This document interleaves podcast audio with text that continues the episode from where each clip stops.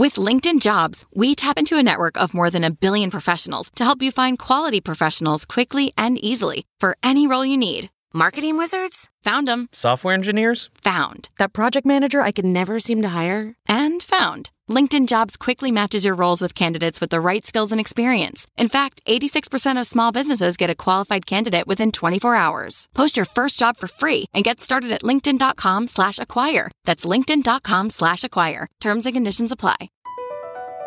Across America, BP supports more than 275,000 jobs to keep energy flowing.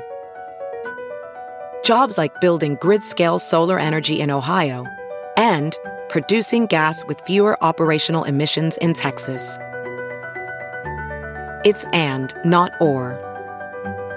See what doing both means for energy nationwide at bp.com slash investing in America.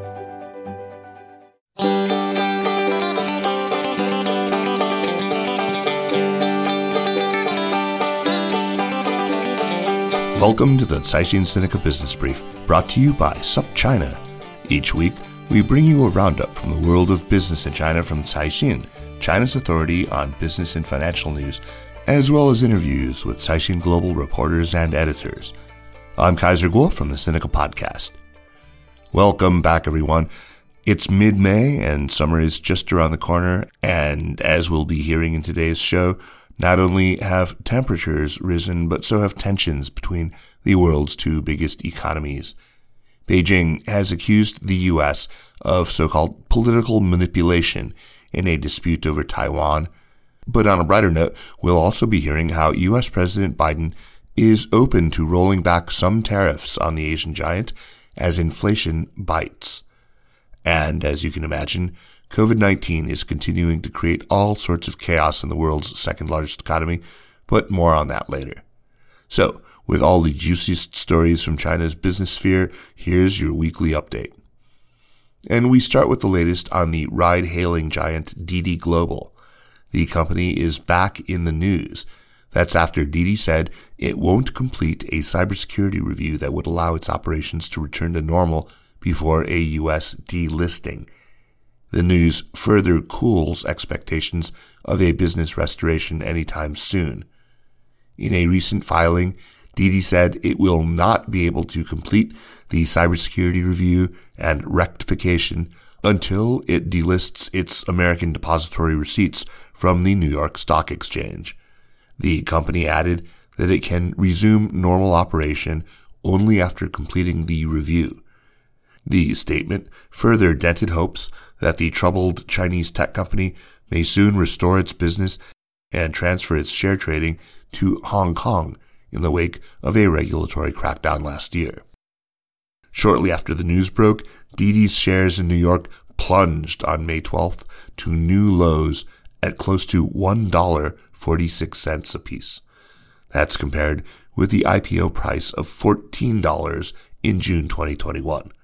The company's market value has contracted by nearly 90% from $67 billion at the debut.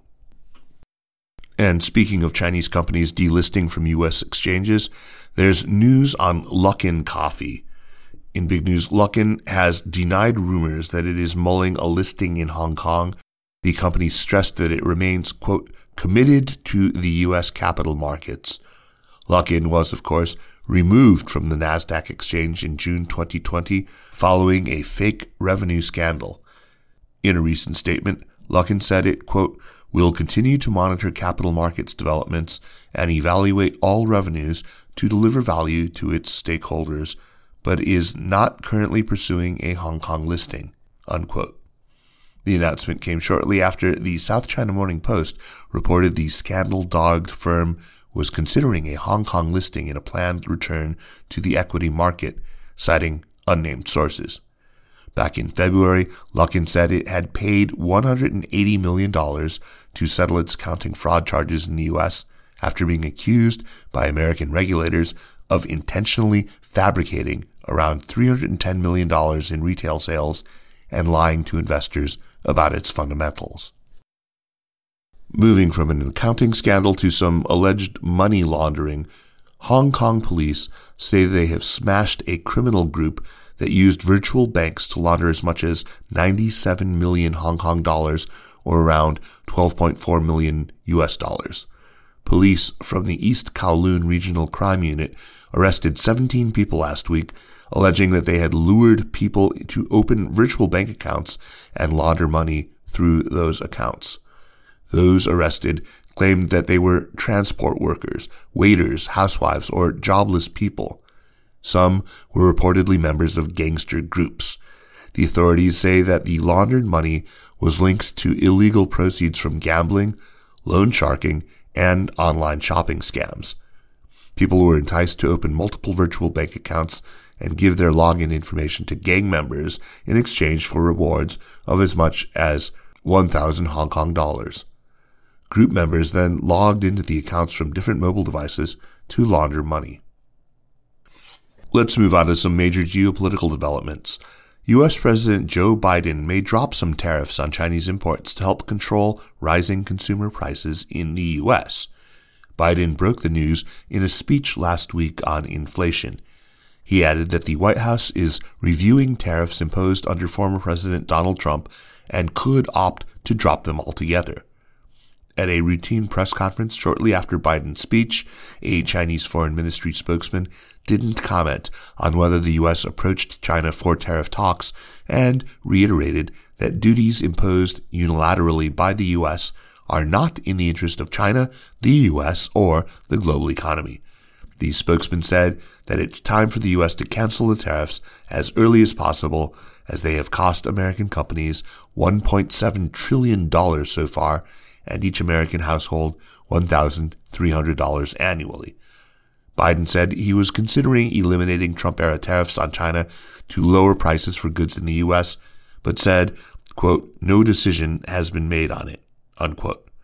Biden's team has been reviewing U.S. policy on China since taking office and inheriting duties Trump slapped on about $550 billion of annual imports from the Asian nation in the hope of shrinking the goods trade deficit.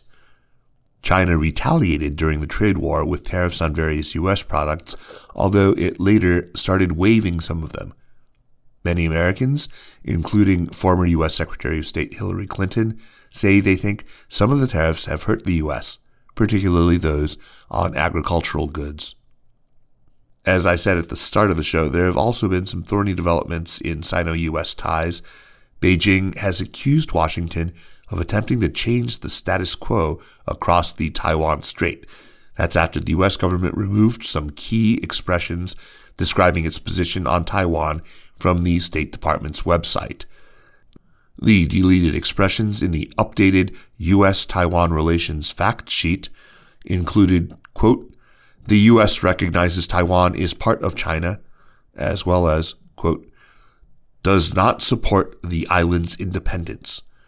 Both of these comments are seen by Beijing as part of the One China principle that governs the cross-strait relations. In reaction, a U.S. State Department spokesperson downplayed the change in the fact sheet during a press conference, saying that it was a routine update and that the U.S.'s One China policy remains unchanged. But in Beijing, a foreign ministry spokesman criticized the change, calling it an act of so-called political manipulation intended to write off the One China policy. Beijing sees Taiwan as a breakaway province that should be brought under its rule by force if necessary. Moving on to the latest on COVID vaccines and China, a medical database shows that the German vaccine developer BioNTech completed a safety trial of its mRNA COVID shot in China in January. The results, however, are not available publicly yet. The mRNA vaccine is distributed by Pfizer outside Greater China. It is one of the most widely used worldwide, with robust data showing its effectiveness and safety in late stage trials published in multiple peer reviewed journals. The shot, known by the commercial name Comirnaty, has already been used widely in Hong Kong, Macau, and Taiwan. On the Chinese mainland, the vaccine has languished in review by the National Medical Products Administration since July. That's according to market updates from local distributor Fosun Pharma, which collaborated on the trial. China is studying the use of mRNA vaccines on the mainland to complement domestically produced shots. Beijing has thus far vaccinated about 89% of its domestic population, mostly with inactivated virus vaccines made by Sinopharm and Sinovac. Those shots have proven to be safe and effective at preventing hospitalization and death, but have shown a lower rate of general protection from the virus.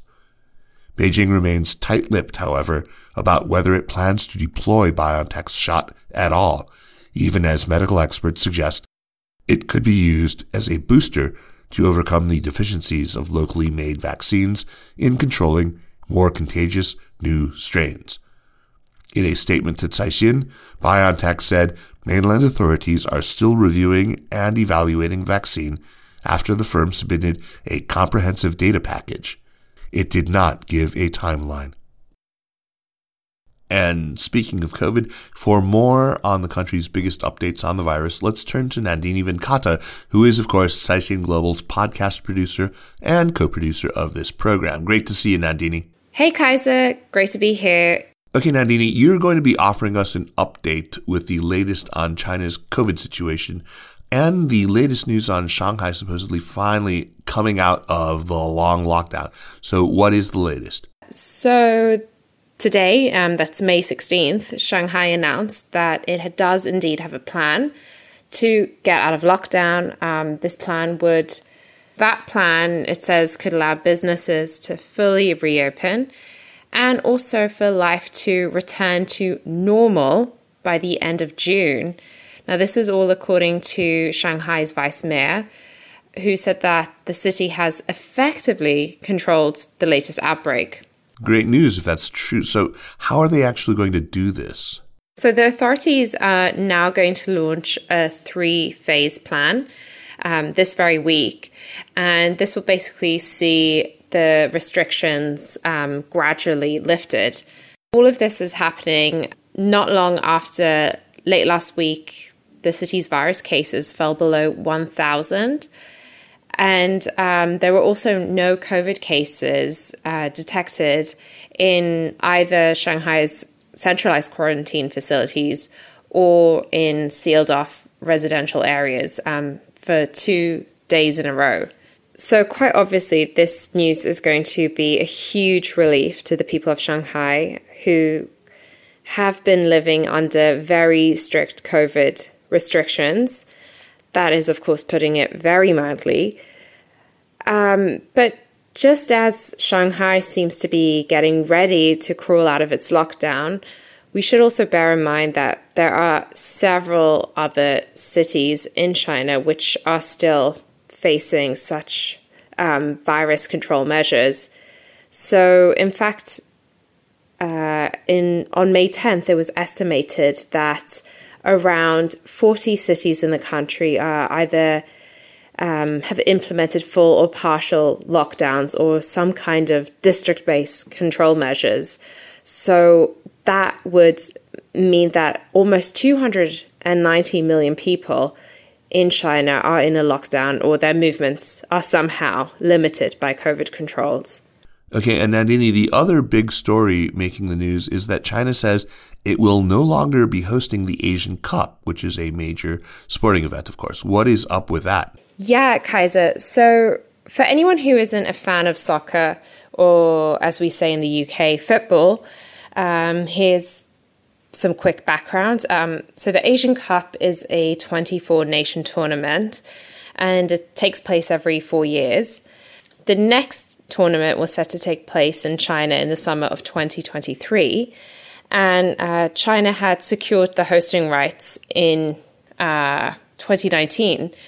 But now the Asian nation has pulled out of its commitment to host the Games, and this is due to the ongoing COVID 19 outbreak. So, according to a statement that was um, published by the Asian Football Confederation on Weibo, um, the exceptional circumstances caused by the COVID 19 pandemic led the Chinese football organizers to make what they describe as a very difficult but necessary decision in the collective interests of the tournament. That same statement also said that the pandemic made it very hard for China to commit to hosting to games under a fully open model.